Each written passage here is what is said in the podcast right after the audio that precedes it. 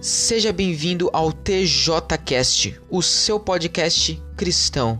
E o tema de hoje é a irresistível graça de Deus.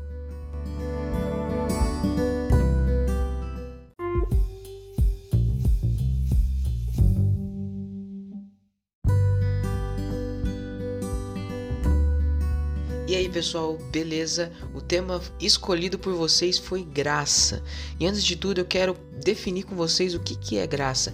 A graça ela é favor e merecido, ou seja, algo que nós não merecemos, mas que mesmo assim Jesus deu a nós, que foi o seu sacrifício, sua morte e a sua ressurreição. E mais um ponto que eu queria destacar é que a graça de Deus ela é irresistível.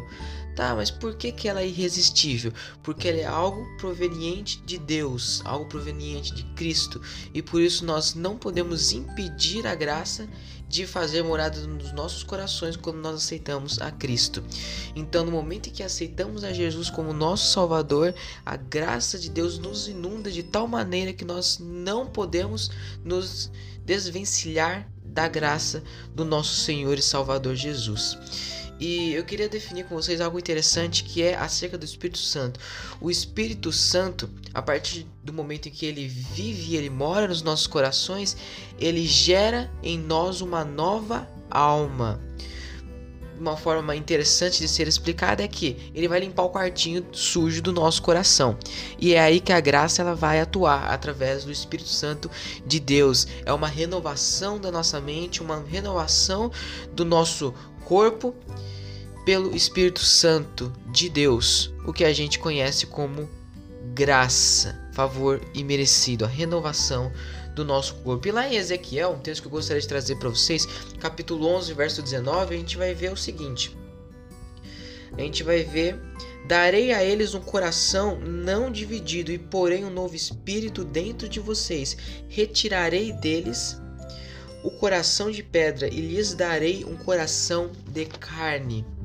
Então ele vai retirar o coração de pedra, o coração sujo, e nos dará um coração de carne, capaz de sentir, capaz de ter a piedade do coração, certo?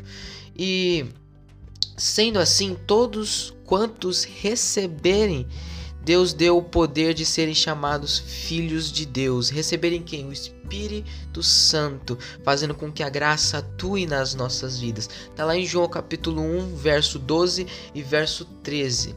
E sendo assim, algo interessante é que lá em Tito, capítulo 2, verso 11, a gente vai ver o seguinte. Tito ele vai falar assim, ó: "Porque a graça de Deus se mostrou salvadora para com todos os homens. Ela é capaz de salvar a mim, a salvar a você, transformar o meu espírito, a minha alma e transformar a sua também. Somente Jesus Cristo, Senhor e Salvador das nossas vidas.